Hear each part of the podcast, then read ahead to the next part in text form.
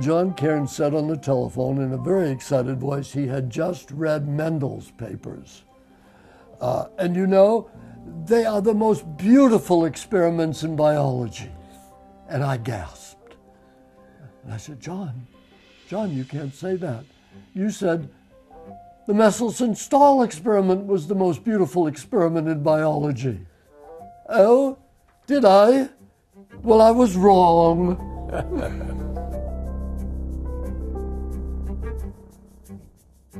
Watson and Crick didn't make a discovery they proposed a model. There are those who believe this model must be true because it was so beautiful. Mm-hmm. And there were those who believed it must be wrong because biology is complicated and this model is too simple to be right. Mm-hmm. Would you say? Exactly, yeah. yes. But there was no experimental proof of it. They had a model which made a distinct prediction about how DNA replicates, and it needed to be tested. And it's fun to test the hypothesis. We agreed that we were going to work to get, uh, together to figure out whether or not it was right. When Frank and I showed semi conservative replication, it wasn't just a model, it was something real like that. After our experiment, it was now widely accepted that their model, Watson Crick model, is right. So it became the building block you might say for all of biology. Yeah. From very early childhood, I mean practically infancy, I loved science. I loved to put wires together, to make little radios, which I could put under my pillow so my parents wouldn't know that I was listening to them all night long. And then I was very interested to know what makes life work. And there had been, I think, in the house, maybe even in my bedroom, that painting by Michelangelo of God up high and Adam below, and they're touching fingers. Mm-hmm. I don't know if there is a spark. I don't think there's a spark in the picture, but I'm not sure. But to me, that meant that life is somehow electrical, that God is providing life through a spark. And for some reason, that made me interested in electrochemistry. Unlike Matthew, I had no particularly strong interest in science as a, uh, as a youth. It was understood uh, that when I graduated from high school, I would apply to the Naval Academy. That's what my mother had in mind because she thought I would look good in dress whites. But then, of course, World War II broke out, so that plan changed fast, and she decided I should just go to college. I think I was just too young to understand the courses in humanities. I hadn't had enough life experience to get a grip on the questions they were even thinking about.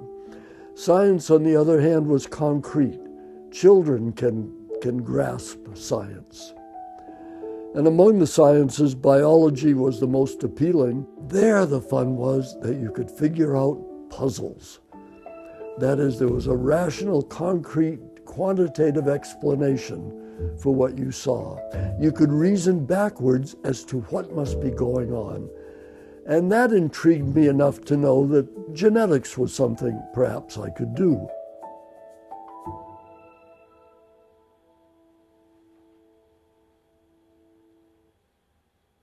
Had the great good luck to become Linus Pauling's last graduate student. His daughter was having a party at the swimming pool, and I'm in the water, and Pauling comes out, the world's greatest chemist, and he's, I'm all naked, uh, practically, a bathing suit, and he's all dressed up with his jacket and a vest and a necktie.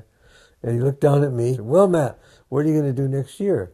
And I'd already signed up to go to the uh, Committee on Mathematical Biophysics. And Linus looked down at me and he said, But Matt, that's a lot of baloney. Mm-hmm. Come be my graduate student. And so if I hadn't taken this course on the nature of the chemical bond, I would have had a very different life. I wouldn't have met Frank.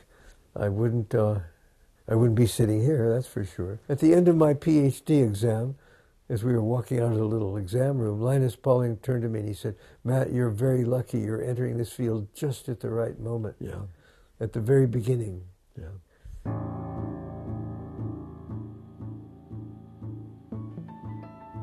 The first year of my being a graduate student at Caltech, I wanted to get into biology. I was a chemist, and I thought the way to do that would be to study molecular structure. The only person who was looking at biology from that point of view, other than Linus Pauling himself, was Max Delbruck. He had a fearsome reputation. Nevertheless, I got up my courage, went to see him. He was not a fearsome creature at all, really.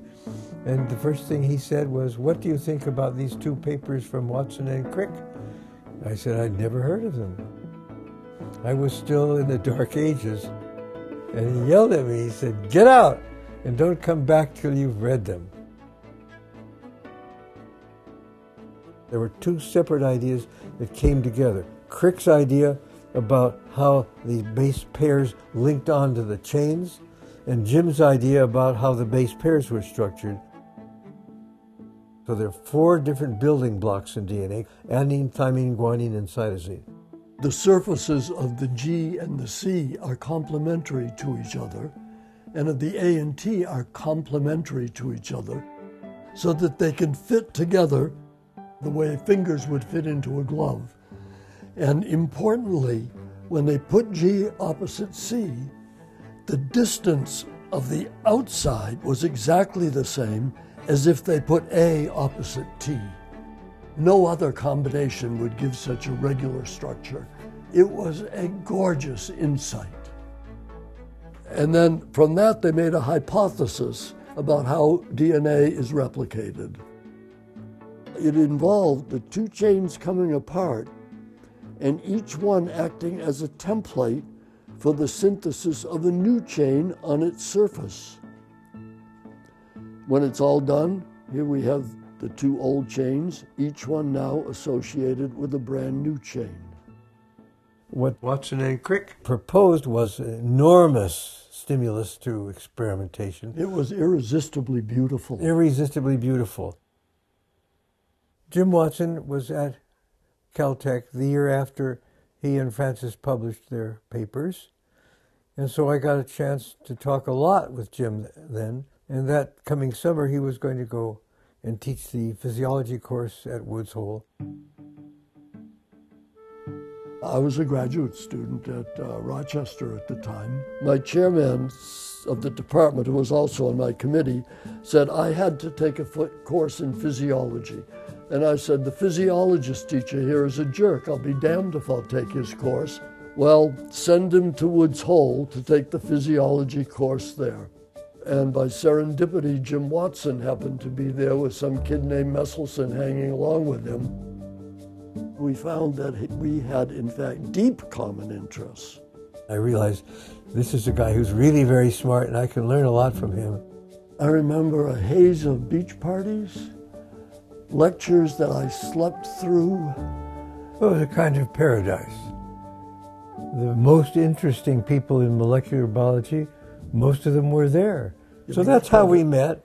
And then it turns out Frank is coming that very September to Caltech. Now, a year from then, I would come. Are you sure? Yep. Oh. I still hadn't finished. So I had thesis. to wait for a whole year before I saw you again? That's right. He said, when you get to Caltech, we'll test Jim's idea. What do you think about testing Jim's idea of how DNA replicates? And then he explained that to me. I'd already heard about it. He explained it to me, and I absolutely I committed totally. And then when Frank finally got there, and I wanted to start right away, he forbade it. Why? He said it would be bad for my character to not complete my X ray crystallography before starting something new. This is, tells you a lot about Frank's character. With the Watson Crick model, the underlying question, of course, was was that really the right mechanism? The famous Max Delbruck said, no, no, no, no, that model can't be right, and he proposed a different model. As Delbruck put it forth, breaks are introduced in the parental molecule as it's being replicated and then carefully sealed up in certain ways. Others proposed one in which the original DNA molecule stays intact and the new DNA molecule is made of all new DNA. So there were three targets out there that in principle could be distinguished if you could trace the fate of the old chains. What becomes of the two old chains? Just one step led to the next, really. I mean, the first idea using density somehow is not a very good idea yet, except it leads you to the next one. Matt's idea from the very beginning was that somehow stable isotopes could be used that would be incorporated into the DNA and impart upon the DNA a different density. You grow bacteria in a medium which, instead of having this ordinary isotope of nitrogen, N14, you can buy nitrogen 15 ammonium chloride, the heavy kind. And if you grow the bacteria for a number of generations, you can be sure that essentially all of the DNA is labeled with the heavy nitrogens. Good. Now we resuspend those cells in a medium that just has ordinary, not nitrogen 14, the light one. And now the question is as the DNA molecules replicate, how will the heavy nitrogen from those parent molecules be distributed amongst the daughter molecules that are produced in successive duplications. Then some sensitive method for separating DNA according to its density would be devised. I ran across an article about the centrifugation of cesium chloride solutions to measure their molecular weight.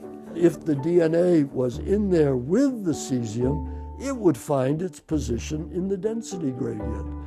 If it was Heavy DNA, it would tend to be down near the bottom of the tube where the cesium was concentrated and the density was high. If the DNA was light DNA made of light isotopes, it would be higher up in the tube. You could think about it this way. If you jump into the Great Salt Lake, as we all know, you float. You go right to the top because you are less dense than the water. But if you have a bathing suit with pockets in it and you stuff some lead weights in your pockets, you'll sink down because you're more dense than the water. Now, imagine that the salt in the Great Salt Lake is not uniformly distributed, but is concentrated near the bottom and rather less concentrated near the top. Now, if you put just the right number of heavy weights in your pocket, you won't float because you'll be too dense. You won't float at the top. And you won't go all the way to the bottom because you're not dense enough. You'll instead come to rest somewhere halfway between the top and the bottom. You will have found your place in that gradient. And that's the very basis by which the experiment finally worked and worked so beautifully. And then it was just a question of looking in the centrifuge while it's running and when it reaches equilibrium to see where the heavy and light DNA are. All the makings were there then to do the experiment itself. It was obvious that the experiment was going to give an answer. Driving it all was the fact that Frank wanted to know how life works.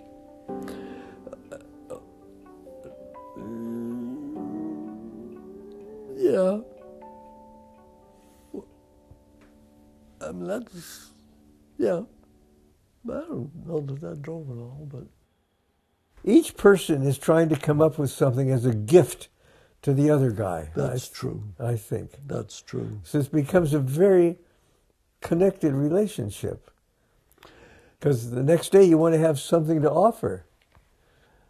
Matt was ready to step out into an area, oh, pretty heavily uncharted to answer an important question and the pieces had to be built as he went along.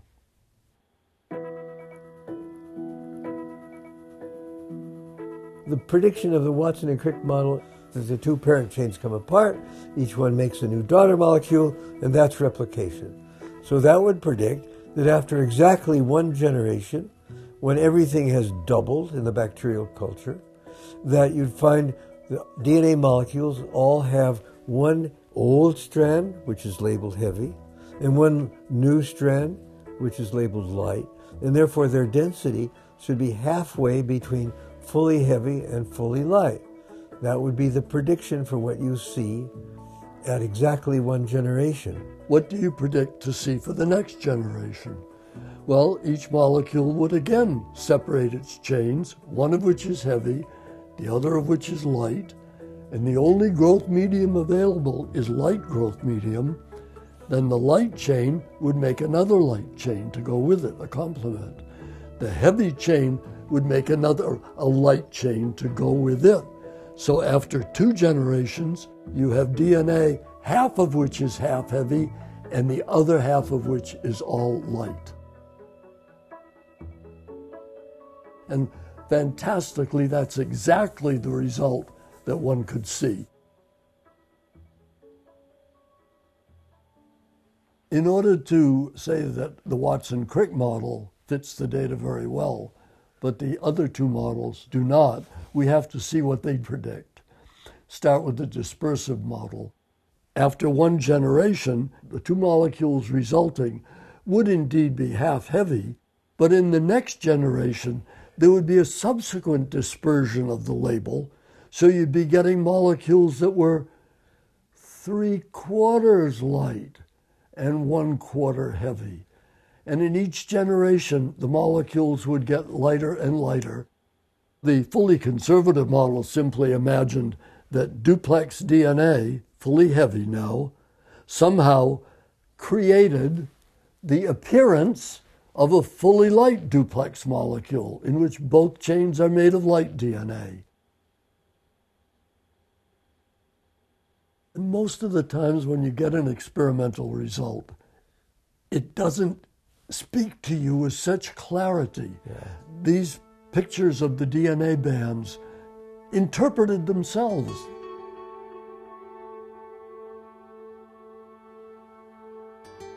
It felt like a of course. supernatural. It felt like you were in touch with the gods or something like that. I remember I presented this result that summer, early in the summer, in France at a phage meeting, uh, complete with the, with the photographs of the density gradient bandings.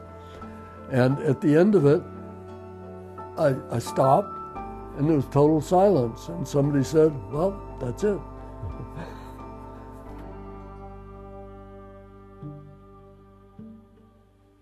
the intellectual freedom at Caltech, we could do whatever we wanted. It was very unusual for such young guys to do such an important experiment. So suddenly, whereas before that, like Max would be talking with Sinsheimer about the genetic code, and before we did our experiment, I was definitely not, at least I felt I wasn't supposed to be at those discussions. But afterwards, I could be a full member. We had this wonderful house, big house, across the street from the lab, and our roommates. We all we talked about these experiments at almost every dinner, so we had this wonderful intellectual atmosphere. Uh, John Drake, Howard Temin. Why are you frowning? You told the dirtiest jokes I've ever no, heard. No, that was Roger Milkman. He told even Jan, dirtier jokes. Well, okay, was well, you're right, health Jan. positions one and two. That's true. That's true. That's true. So it was a very lively, intense, friendly atmosphere. It was lively enough and conveniently located enough that over time we had visits from William O. Douglas, uh, Judge Douglas, Judge Douglas of the Supreme Court, and we had Oregonian. visit. Here, Dick Feynman, probably one of the world's greatest physicists at that time, or maybe ever, uh, palled around with us. He came over to our big house and played his drums. Down, mm-hmm. sat down on the floor, and played the drums. I'm just a graduate student, and he's the world's greatest physicist. But that's what it was like. It was a very friendly, wide open place. Frank and I are very lucky. The way I think of it is that there's a river, which is a period of time when the fundamental things, the structure of DNA, how replication happens, the genetic code. And then it, when these solves, these problems are solved, there are lots of little rivulets. The river divides into thousands of branches, using these fundamental insights into how life works and applying them to specific questions, questions of disease, etc., etc. So, to me, with some exceptions, this was the really interesting time when it was still a big river. Also, now you can cut this out, but also the Meselsons, Matt's parents, were kind enough to keep the liquor cabinet fully stocked at all times.